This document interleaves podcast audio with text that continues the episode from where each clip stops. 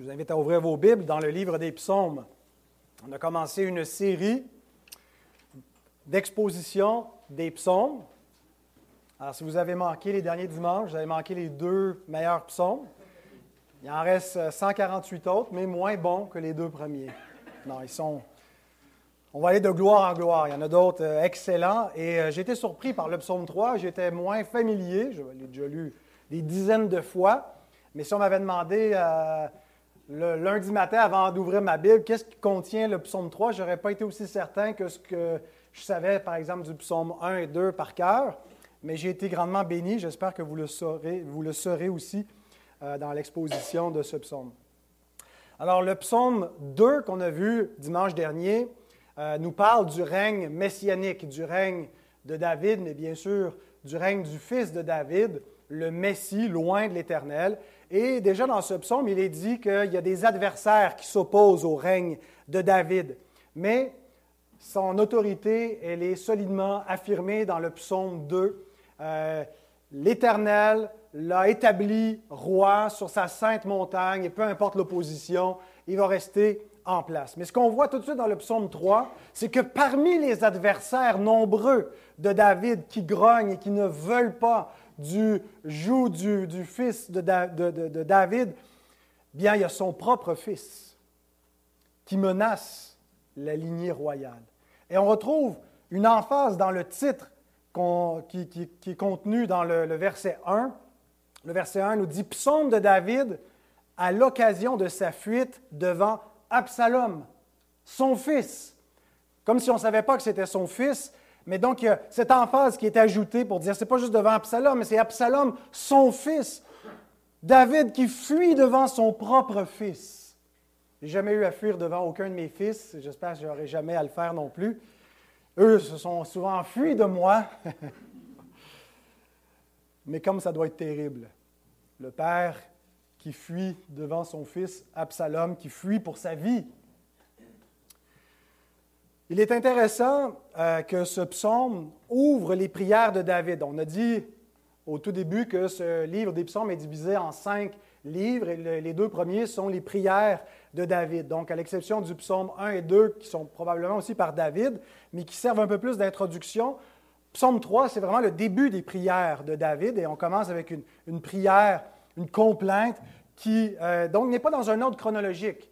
Euh, il y aura des prières qui sont antérieures à celles du psaume 3. Si on prend la séquence chronologique de la vie de David, par exemple, quand il fuit devant Saül, il a fui devant Saül avant de fuir devant Absalom, mais on met la fuite devant Absalom avant euh, parce que c'est pas mal emblématique de beaucoup de souffrances que David va connaître euh, et qui vont nous être exposées dans, dans ces psaumes. Donc, ce qu'on retrouve dans ce psaume, on va le retrouver assez souvent. Alors, vous allez peut-être avoir l'impression parfois de, redondance, mais c'est une redondance inspirée par l'Esprit Saint.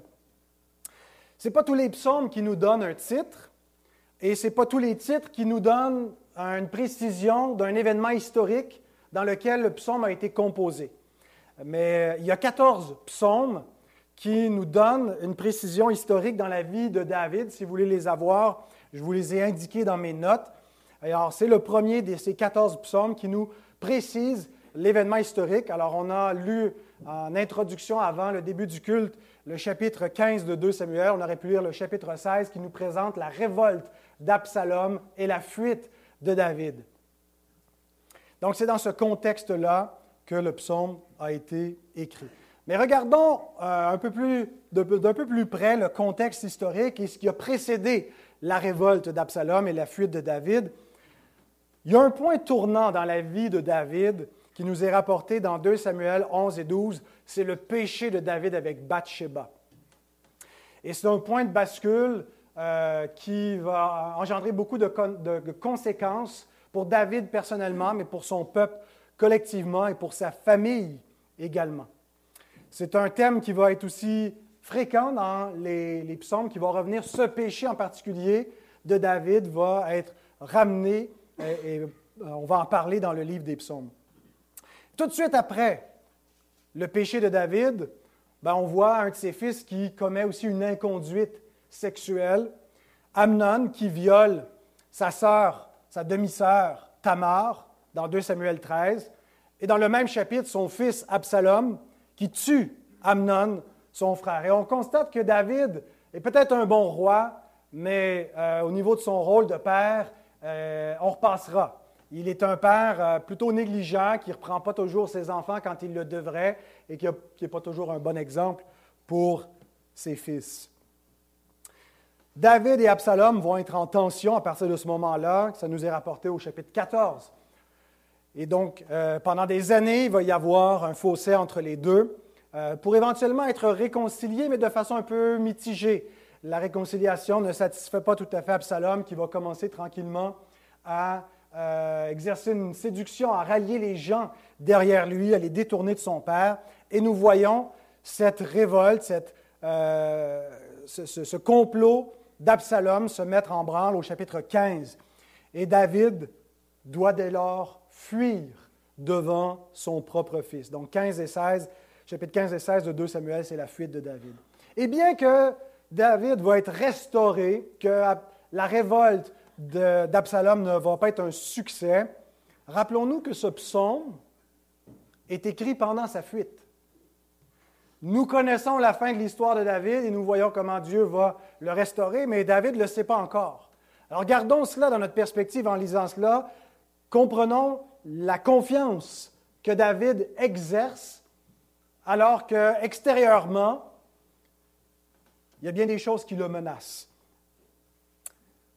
Nous allons faire une lecture euh, théologique aussi de ce psaume euh, pour en faire des applications, bien sûr, à nous-mêmes. On peut euh, se comparer avec David.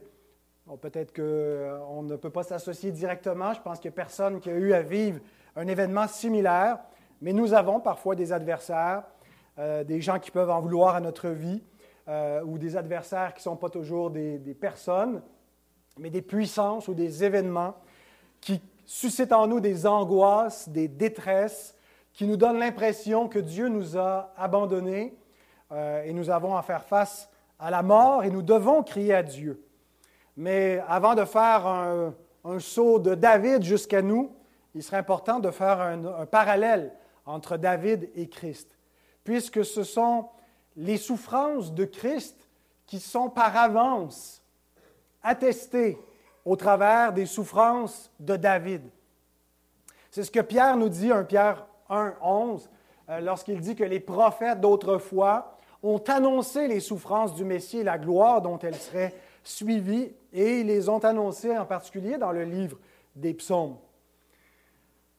Il y a certains parallèles qu'on peut faire entre cet événement de la vie de David, par exemple, euh, quand il euh, monte la colline des Oliviers, 2 Samuel 15, 30, David monta la colline des Oliviers, il montait en pleurant, la tête couverte, et il marchait euh, nu-pied, et tous ceux qui étaient avec lui se couvrirent aussi la tête, et il montait en pleurant. Et un millénaire plus tard, le fils de David se trouve aussi sur cette même montagne. Après avoir chanté les cantiques, ils se rendirent à la montagne des Oliviers. Et Jésus se prépare à souffrir, se prépare à un exil euh, qui va être plus souffrant que celui de David, avant aussi d'être restauré dans son règne par la résurrection. on voit d'autres parallèles aussi dans cette séquence. Achitophel qui se suicide, comme Judas qui va se suicider. Mais donc, comme le dit Spurgeon, ce qu'on est intéressé, ce ne sont pas tant les souffrances de David comme telles sur le plan humain, mais comment elles anticipent les souffrances qui nous sont salvifiques, celles de notre roi. Je vous cite Spurgeon, il dit, Ce sera un, exercice merveilleux et instructif pour le cœur aimant que d'observer le Seigneur dans ses souffrances telles qu'elles sont dépeintes. Car il y a ici et dans beaucoup d'autres psaumes beaucoup plus du Seigneur de David que de David lui-même. Donc, vous me permettrez d'associer assez souvent dans les psaumes les souffrances et les détresses qui nous sont décrites à la croix de Christ.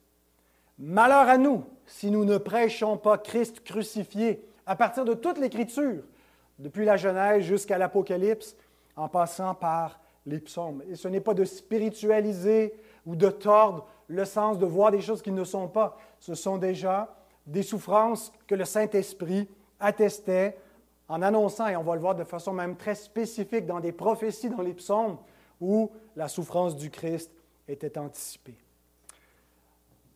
Je vous invite à vous lever. Nous allons commencer par prier avant de lire ce texte sacré du psaume 3. Ô Éternel, notre Dieu, nous aussi, nous nous sentons parfois entourés d'une multitude d'ennemis et d'adversaires, parce que nous vivons dans un monde où les hommes sont rebelles à ton règne et à celui de ton Messie, et s'attaquent non seulement à la couronne du fils de David, mais à son peuple, Seigneur. Et nous te prions que par ce psaume, tu puisses parler à nos cœurs, nous apporter la consolation, nous apporter, Seigneur, le réconfort que notre foi a besoin par la consolation des Écritures, par la connaissance que donne l'Écriture pour que notre foi soit enrichie, que ce ne soit pas une foi qui s'exerce dans le vide, mais qui s'exerce sur ce que tu nous as révélé. Donne-nous des oreilles pour entendre et des cœurs pour accueillir et comprendre ta sainte parole, notre Dieu. Au nom de Jésus, nous te prions. Amen. Restons debout pour la lecture Psaume de David à l'occasion de sa fuite devant Absalom, son fils. Ô Éternel, que mes ennemis sont nombreux. Quelle multitude se lève contre moi. Combien disent à mon sujet, plus de salut pour lui auprès de Dieu. Pause. Mais toi, ô Éternel, tu es mon bouclier. Tu es ma gloire et tu relèves ma tête. De ma voix, je crie à l'Éternel et il me répond de sa montagne sainte. Pause. Je me couche et je m'endors. Je me réveille car l'Éternel est mon soutien. Je ne crains pas les milliers de personnes qui m'assiègent de toutes parts. Lève-toi, Éternel, sauve-moi, mon Dieu, car tu frappes à la joue tous mes ennemis, tu brises les dents des méchants. Le salut est auprès de l'Éternel. Que ta bénédiction soit sur ton peuple. Pause. Amen. Que Dieu bénisse sa parole. Veuillez vous asseoir.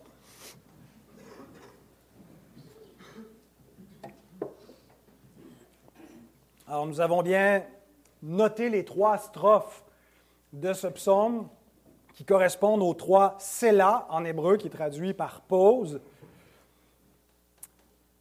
La première strophe nous présente les ennemis du roi. La deuxième strophe nous présente le roi du roi. Et la dernière strophe nous présente le secours du roi. Regardons dans l'ordre ces trois strophes. Que mes ennemis sont nombreux, quelle multitude se lève contre moi, nous dit David. Qui sont-ils? Un ennemi qui n'est pas mentionné ici, mais lorsqu'on tient compte des circonstances qui ont mené à cette révolte, il y a le propre péché de David. David sait que ce qui lui arrive fait partie des conséquences pour son péché. Voici le jugement que Dieu lui a annoncé par la bouche du prophète Nathan dans 2 Samuel 12, 11 et 12. Ainsi parle l'Éternel. Voici, je vais faire sortir de ta maison le malheur contre toi et je vais prendre sous tes yeux tes propres femmes pour les donner à un autre qui couchera avec elles à la vue de ce soleil, car tu as agi en secret, et moi je ferai cela en présence de tout Israël et à la face du soleil. Wow! C'est étonnant en lisant cette parole de jugement de l'Éternel contre David, de voir la confiance de David en l'Éternel après ça. Les châtiments de Dieu sont effrayants, nous dit Job. Il l'épouvante. Mais David sait une chose que nous ferions bien de savoir comme enfants de Dieu. C'est que les châtiments de Dieu sur ses enfants sont un signe de son amour et non de sa colère, de son amour paternel qui reprend et qui châtie ceux que Dieu aime, ça peut être sévère et terrifiant. Mais ce n'est pas le signe de la colère éternelle de Dieu. Il est écrit dans Hébreu 12, car le Seigneur châtie celui qu'il aime, et il frappe de la verge tous ceux qu'il reconnaît pour ses fils. Supportez le châtiment. C'est comme des fils que Dieu vous traite. Car quel est le fils qu'un père ne châtie pas? Et dans le livre des psaumes, il y a cette pédagogie du châtiment de l'Éternel sur ses fils. Dieu a dit dans l'alliance davidique qu'il allait châtier les fils de David avec la verge des hommes, qu'il allait utiliser providentiellement les circonstances difficiles de la vie comme des jugements. La révolte d'Absalom est amenée par la providence de Dieu comme le châtiment bienveillant de l'Éternel envers son fils David, pour le corriger de son orgueil, pour le corriger de ses négligences. Le psaume 94, Est de David, nous dit au verset 12, Heureux l'homme que tu châties, au Éternel, et que tu instruis par ta loi. Le psaume 119, de même, verset 67, Avant d'avoir été humilié, je m'égarais. Maintenant, j'observe ta parole. Que Dieu soit béni pour les murs qu'il nous fait rencontrer, par lesquels il nous humilie, pour éviter que nous nous égarions jusqu'à notre ruine, pour nous amener à observer sa parole et à craindre l'Éternel. Alors face à notre propre péché, ne sombrons pas dans le désespoir ou la révolte lorsque Dieu nous reprend, nous corrige, nous châtie. Faisons comme David humilions-nous sous la main puissante de Dieu. Parmi ses ennemis, qu'y a-t-il d'autres Absalom, en tête. Et il y a une ironie si euh, j'avais jamais réalisé la signification de son nom, mais en lisant le texte hébreu, mon hébreu est un peu loin, mais celui-là était quand même évident. Abshalom.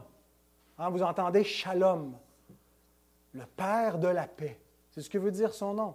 Absalom, c'est le père de la paix, mais ici, c'est plutôt un enfant de colère, un fils de guerre.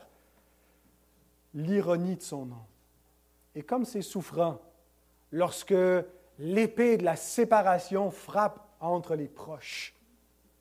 Dans une même famille, Jésus a dit qu'il n'est pas venu amener la paix sur la terre, que sa présence et la diffusion de la bonne nouvelle de Christ allaient augmenter dans toutes les familles de la terre cette guerre spirituelle.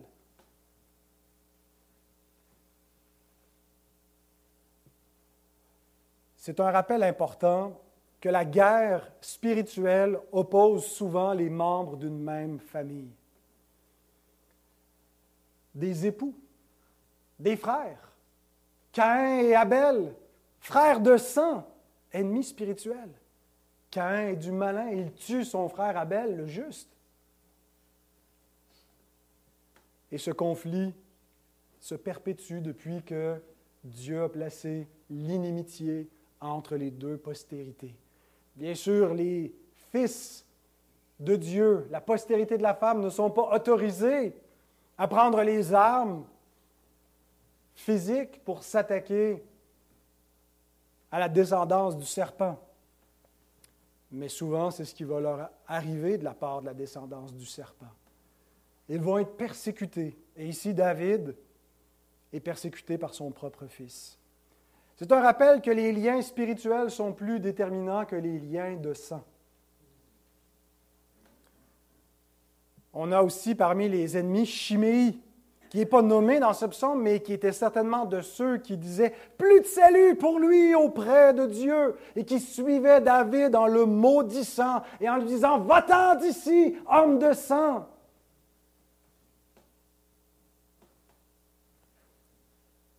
Et cette phrase, plus de salut pour lui auprès de Dieu, nous rappelle ce que les adversaires de Christ lui disaient lorsqu'il était en croix.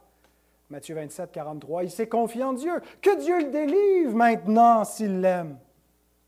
Car il a dit, je suis fils de Dieu. N'est-ce pas également ce que l'ennemi insuffle parfois dans nos cœurs et dans nos pensées? Plus de salut pour toi auprès de l'Éternel. Tu pries Dieu, t'écoutes pas.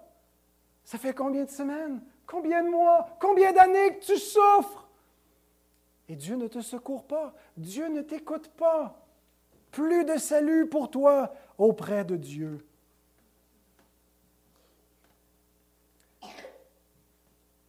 Il n'y a pas d'angoisse plus grande que de se croire abandonné de Dieu. Spurgeon écrit, si toutes les épreuves qui viennent du ciel, toutes les tentations qui montent de l'enfer et toutes les croix qui surgissent de la terre pouvaient être mélangées et pressées ensemble, elles ne feraient pas une épreuve aussi terrible que celle qui est contenue dans ce verset.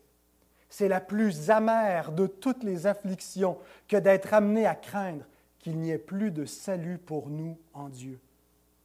Et pourtant, souvenez-nous, souvenez-vous que notre Sauveur béni a dû souffrir cela de la façon la plus profonde lorsqu'il s'est écrié Mon Dieu, mon Dieu, pourquoi m'as-tu abandonné Un seul des fils de Dieu a été véritablement abandonné sous la colère de Dieu pour que nous soyons épargnés. Rappelons-nous que dans notre souffrance, jamais Dieu ne nous abandonne, mais c'est souvent la perception que nous avons et le mensonge que le diable veut que nous croyions. Parce que derrière ces ennemis de chair et de sang se profile un esprit maléfique, le diable. Notre combat et le combat de David est essentiellement un combat spirituel. Il est dit que nous n'avons pas à lutter contre la chair et le sang, mais contre des puissances dans les lieux célestes, des puissances spirituelles. Le diable et ses légions qui s'attaquent à l'Église. Et c'était déjà le cas dans le temps de David, même si pour lui, la guerre spirituelle avait une dimension physique qu'elle n'a plus pour nous. On ne prend plus des armes physiques comme eux devaient le faire parce qu'ils avaient un territoire et un royaume à défendre. Et c'est contre cette, couronne de David que le diable s'en prenait. Ce n'était pas la dernière fois. Il allait encore exciter David à faire le dénombrement. Et lorsque le fils de David allait venir, il allait encore s'attaquer à cette couronne royale par laquelle Dieu a annoncé qu'il établirait son règne, le règne de Dieu, par son Messie, fils de David. Mais tous ses ennemis ont oublié une chose, c'est que le roi a lui aussi un roi, un roi qui siège dans le ciel. Et que de s'attaquer à loin de l'Éternel, c'est s'attaquer à l'Éternel. S'attaquer à l'Église, c'est s'attaquer à Christ. C'est ce qu'il dit à Saul de Tarse lorsqu'il le persécute en persécutant les chrétiens.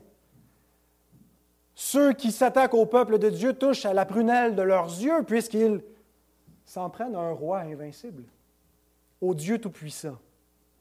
Et donc, il y a un grand réconfort pour David qui, à vue humaine, il n'y a pas d'autorité au-dessus de lui. Il est comme le, dernier recours. Tous les, les, faibles, tous les, les, petits en Israël peuvent toujours plaider vers un plus grand. Et ultimement, on a le roi qui est là pour nous protéger, qui exerce la justice. Mais le roi, lui, vers qui se tourne-t-il? Ben, Le roi a un roi. Vers qui se réfugier? Et les méchants ne comptent pas sur Dieu pour pouvoir établir leur règne et ils comptent que Dieu ne regarde pas, que Dieu ne voit pas, que Dieu sera en quelque sorte absent. Absalom ne compte pas sur Dieu pour le mettre en possession de son règne comme David comptait sur l'Éternel pour lui donner le règne. Absalom et tous les autres oublient le véritable roi de cette histoire, qui nous est présenté dans la deuxième strophe, versets 4 et 5. Mais ces deux strophes sont séparées par un mot sur lequel on veut s'arrêter quelques, quelques secondes, le mot Selah en hébreu qui est traduit par pause. On le retrouve 71 fois dans les psaumes, trois fois en dehors des psaumes dans le livre d'Abacuc. Et les spécialistes ne sont pas certains du sens de ce mot, Selah.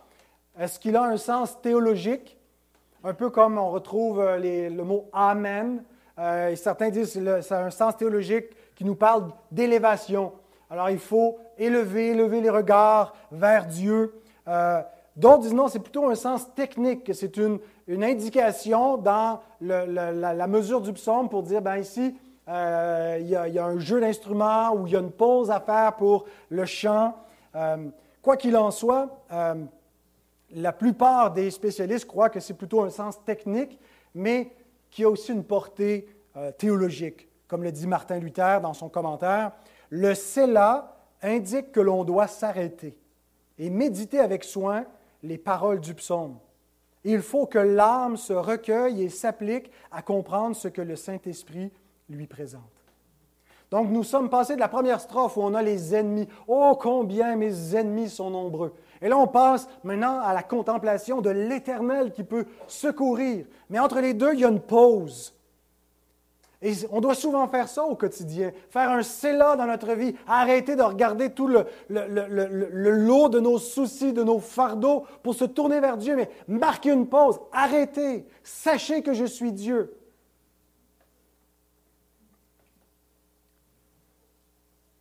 En considérant le contexte historique, on a vu qu'il y a plusieurs des amis de David qui l'ont abandonné.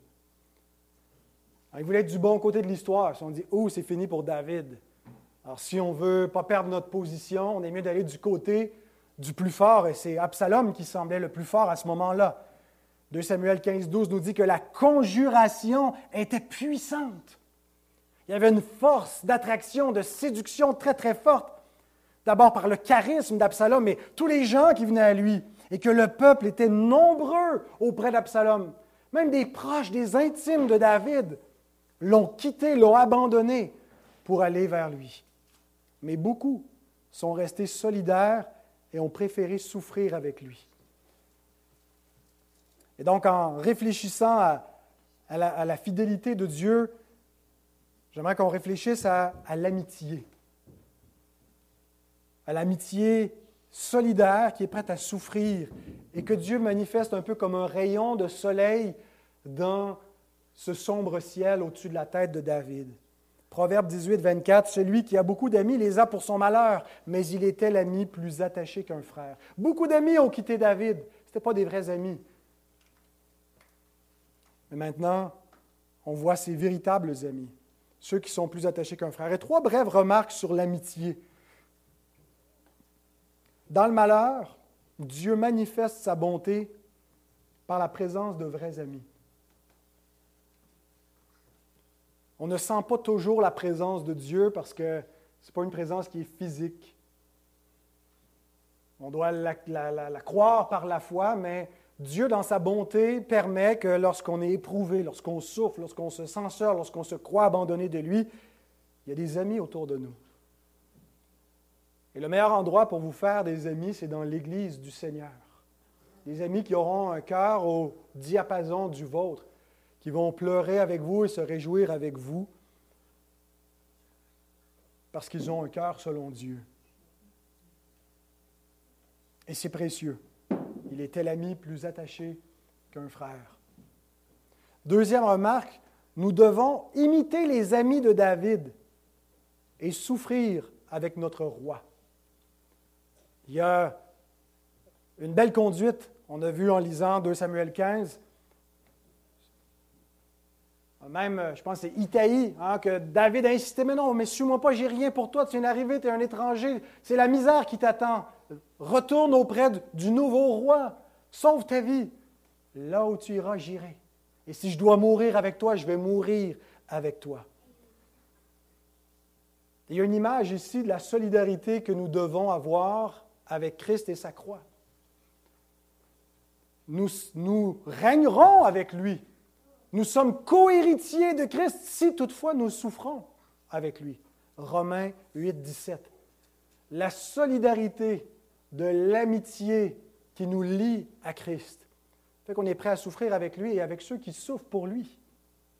Souffrir solidairement avec le peuple de Dieu plutôt que de chercher le, le réconfort avec le monde qui se réjouit de façon temporaire. Et troisième remarque, nos amis ne devraient jamais être l'objet de notre foi. Malheur à l'homme qui se confie dans l'homme. Heureux est l'homme qui se confie en l'Éternel. Et on voit que David ne mentionne pas ses amis, ce n'est pas eux, même si j'imagine que, humainement parlant, ça devait être un réconfort pour lui de ne pas partir seul de Jérusalem et d'avoir des alliés qui l'ont soutenu. L'objet ultime de sa confiance, c'est l'Éternel. Et ça devrait être la même chose pour nous. Et nous devrions nous amener non pas à chercher à ce que les gens mettent leur confiance en nous ou mettent nous-mêmes notre confiance en eux, mais à toujours diriger nos frères et nos sœurs à mettre leur confiance en Dieu seul. Et David exprime dans les premiers mots de sa prière que sa confiance est en Dieu seul. Même lorsqu'il parle de ses ennemis, il commence en en parlant à Dieu. Ô Éternel, verset 2, que mes ennemis sont nombreux. Et encore au verset 4, Ô Éternel. Donc son premier mot exprime sa confiance en Dieu. Il ne dit pas Oh Joab, oh mes amis, mais Ô Éternel, c'est vers Dieu qu'il épanche son cœur. Si Dieu est pour nous, peu importe qui sera contre nous, peu importe leur nombre, mettons notre confiance en lui seul. Maintenant, que faisons-nous lorsque l'épreuve et la détresse viennent? Quel est notre réflexe? Quel est notre, instinct? Vers quoi sommes-nous poussés? Nous sommes appelés à imiter ce que David fait ici, conduit par l'Esprit, crier à l'Éternel. Cherchez pas le réconfort des hommes en premier lieu, mais criez à Dieu. Cherchez pas à attirer la pitié ou la compassion des hommes. Criez à votre Dieu. Versets 4 et 5. David fait deux choses. Au verset 4, il affirme qui est Dieu et au verset 5, il implore son secours. Mais toi, ô Éternel, tu es mon bouclier, tu es ma gloire et tu relèves ma tête.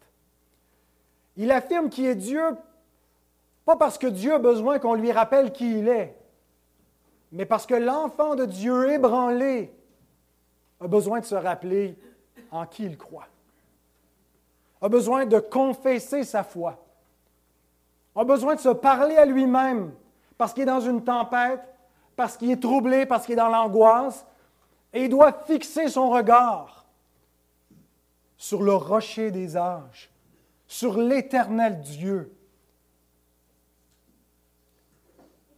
Notez une chose. David ne considère pas que ce qu'est Dieu et qui est Dieu est incompatible avec ses souffrances.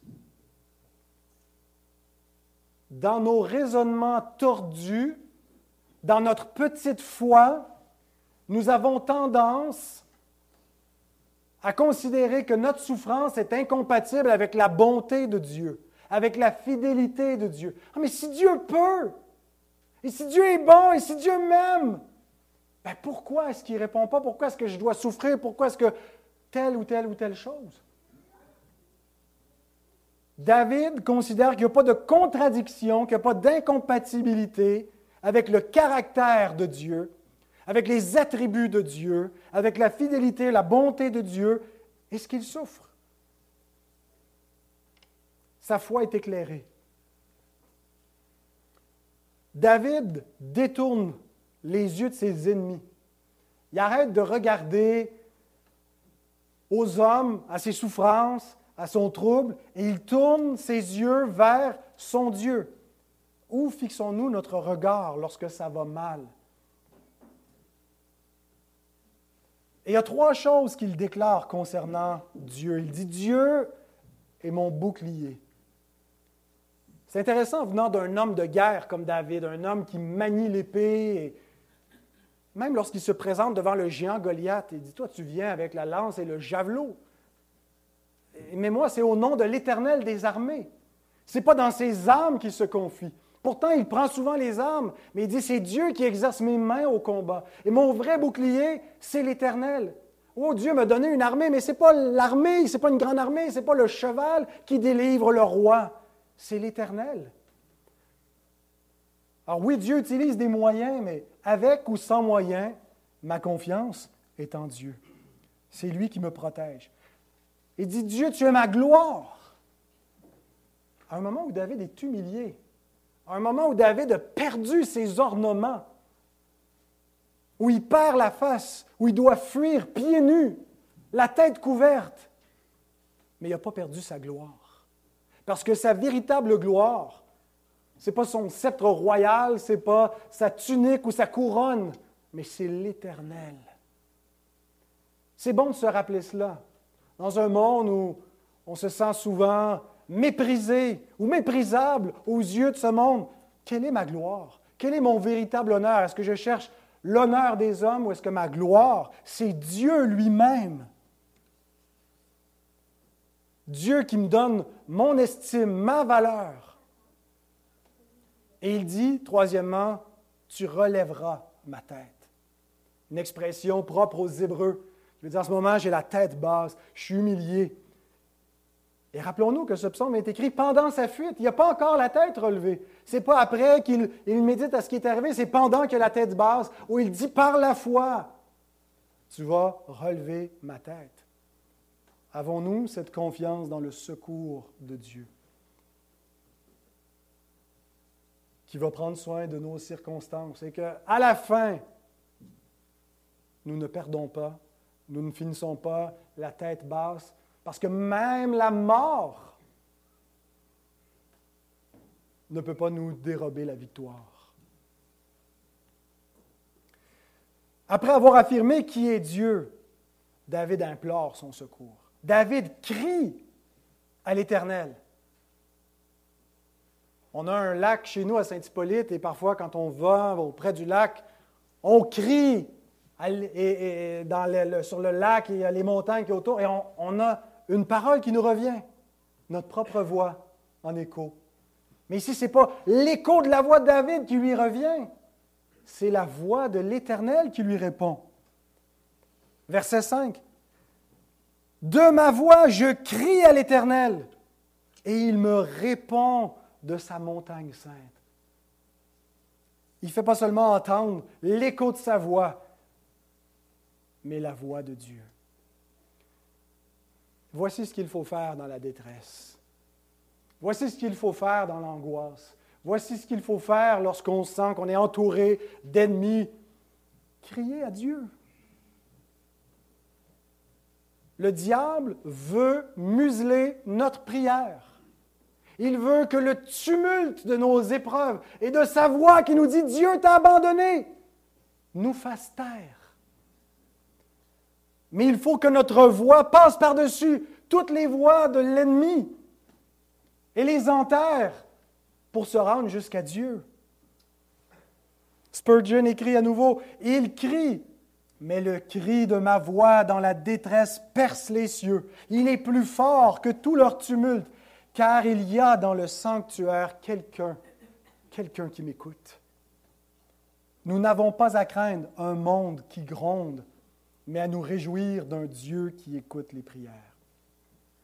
Et donc David, qui fuit Jérusalem, qui s'éloigne de la montagne sainte, on l'imagine dans sa fuite, qui se tourne vers Jérusalem et qui crie vers la montagne sainte où se trouve la demeure de Dieu.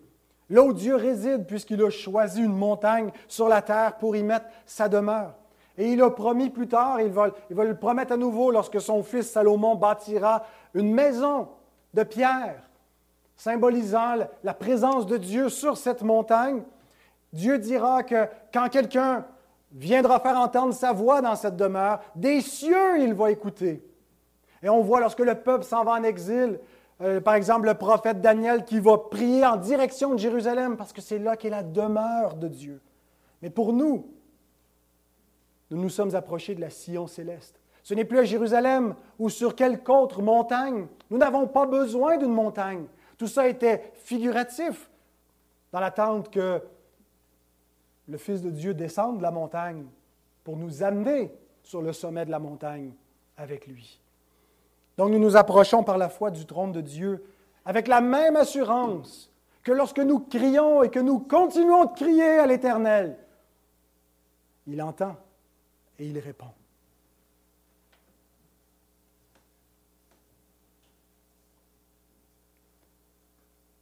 Et la dernière strophe nous montre que la prière est efficace. Comme le dit Jacques, que la prière fervente, la prière de foi n'est pas vaine. Elle a un effet. Et le premier effet est sur David lui-même, verset 6. David est dans la paix. Je me couche et je m'endors.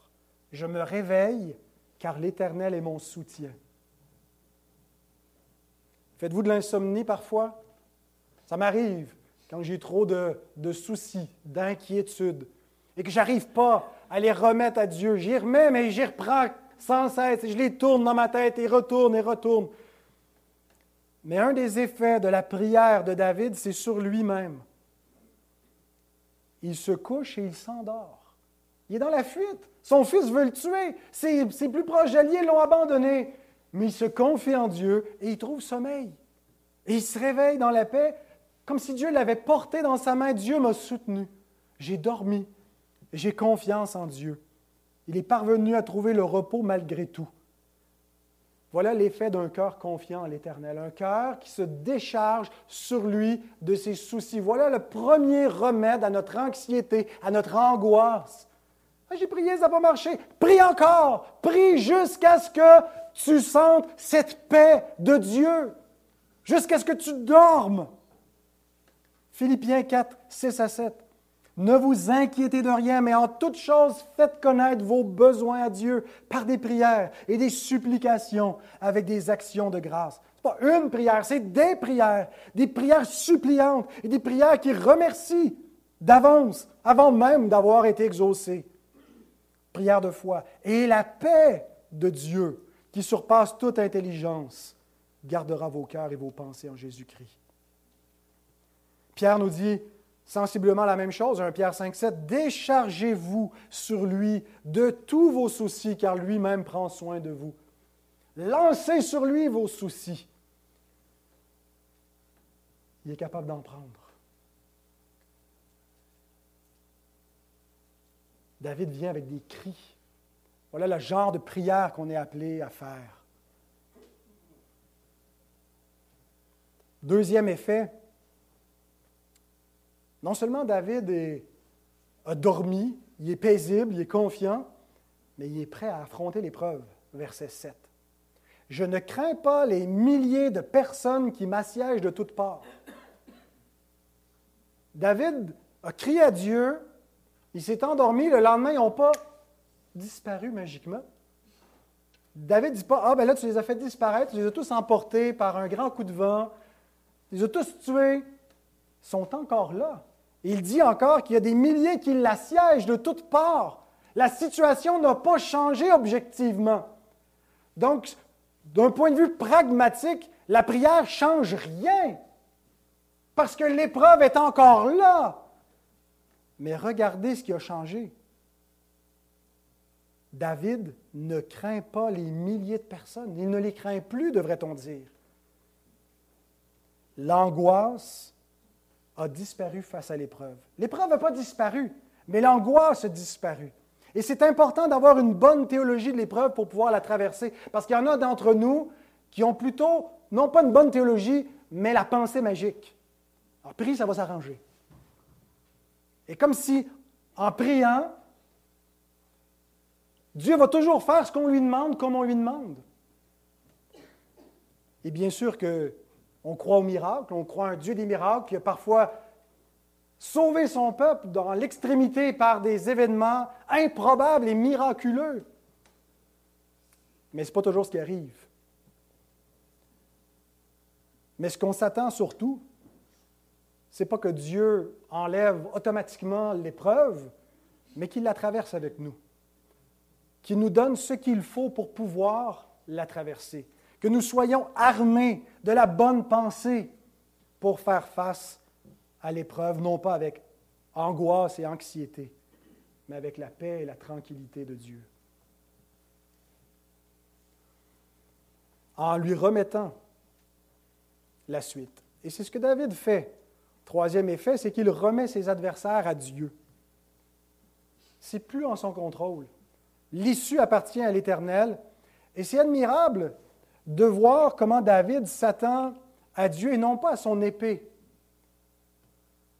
non pas à sa propre force pour le délivrer. On le voit en particulier dans les, épisodes avec Saül, lorsque Saül le poursuit et lorsque David a l'opportunité à plus d'une reprise de mettre fin à la vie de Saül et qui est incité même par ses proches à le faire et qui refuse de porter la main sur loin de l'Éternel en disant, si un jour je règne, c'est Dieu qui va me placer dans ce règne. Et je n'ai pas besoin de m'en emparer, je n'ai pas besoin de verser le sang pour le faire, Dieu va le faire. Et donc, la foi en Dieu délivre David de la vengeance personnelle délivre David face à ses ennemis. Le résultat appartient à Dieu quoi qu'il arrive. Verset 8. Lève-toi, Éternel, sauve-moi, mon Dieu, car tu frappes à la joue tous mes ennemis, tu brises les dents des méchants. On est appelé non pas à se venger, la vengeance appartient à l'Éternel, Romains 12, 19. C'est lui qui exerce la justice. On est parfois victime d'injustice.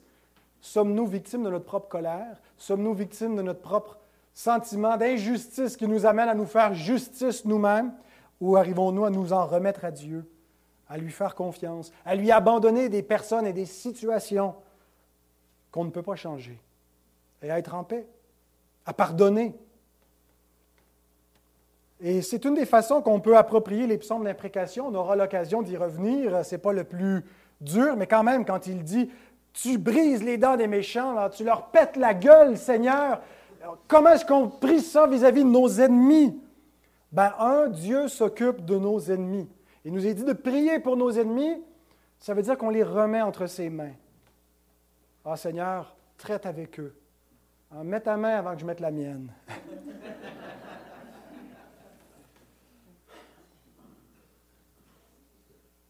Mais une autre façon d'approprier les psaumes d'imprécation, c'est de se rappeler que notre ennemi ultime,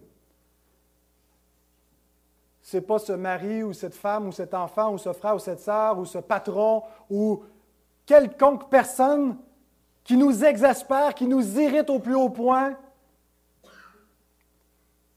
Notre ennemi ultime, c'est le diable, c'est le péché. Et il a été écrasé. Ah, il est un dragon, il est un lion rugissant, mais à la tête coupée vaincu par le fils de David. Et donc ici, il y a cette victoire qui est proclamée sur les adversaires du roi. Et la victoire que Dieu donne à son roi, c'est la victoire aussi que Dieu donne à son peuple. Mais ce qu'on voit dans ces versets, c'est que la nature du combat, c'est un combat spirituel, et la nature de la victoire, c'est une victoire par la foi. Ce n'est pas premièrement qui va avoir la meilleure stratégie, mais c'est ce que David, peu importe l'issue de ce qui lui arrive, va s'attendre à Dieu.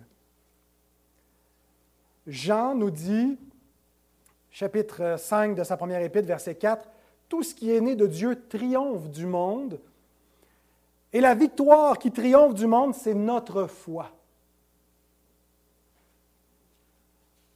Ce n'est pas par l'influence de la culture ou par la possession des institutions euh, gouvernementales, politiques vis-à-vis du, du monde que nous avons la victoire.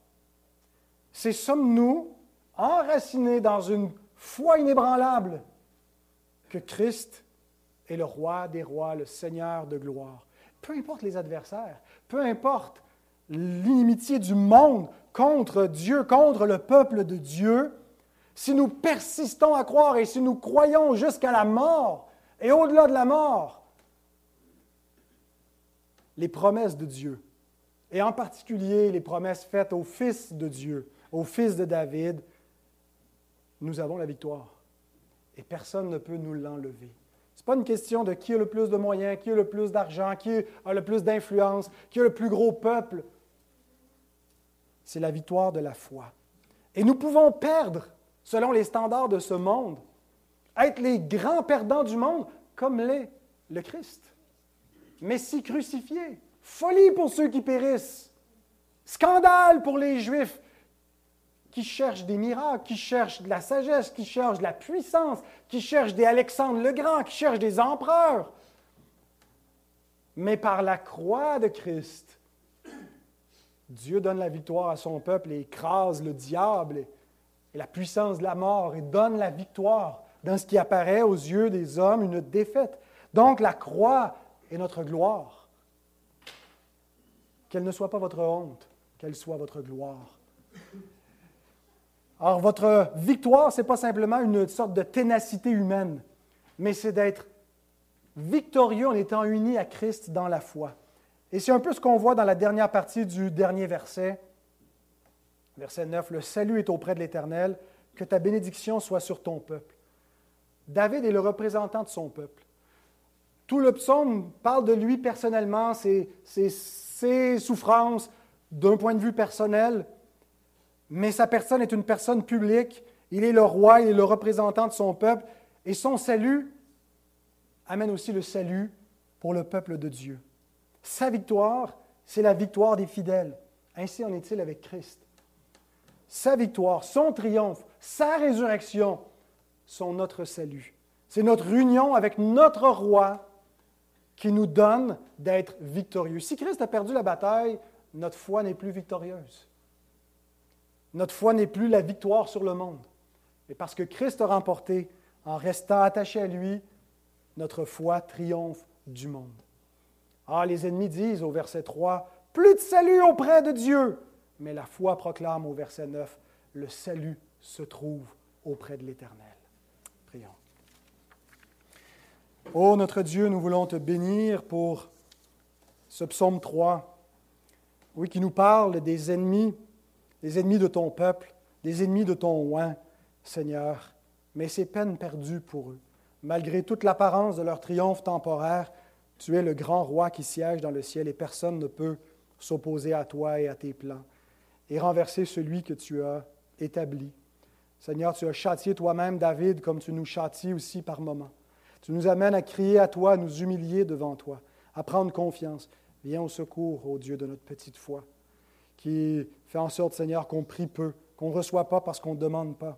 Aide-nous à crier pour rester ferme, Seigneur, et confiant et paisible dans ce monde ce monde agité, Seigneur. Qu'on puisse goûter cette paix et faire face à toutes les épreuves, Seigneur, avec tranquillité, sachant que tu vas nous donner cette victoire, que ultimement même la mort, ô Dieu, ne pourra pas nous, euh, nous vaincre, puisque nous sommes plus que vainqueurs dans toutes ces épreuves, non pas par nous-mêmes, non pas par notre fidélité, mais par Christ, Christ qui a souffert et Christ qui a vaincu. Et nous croyons en lui.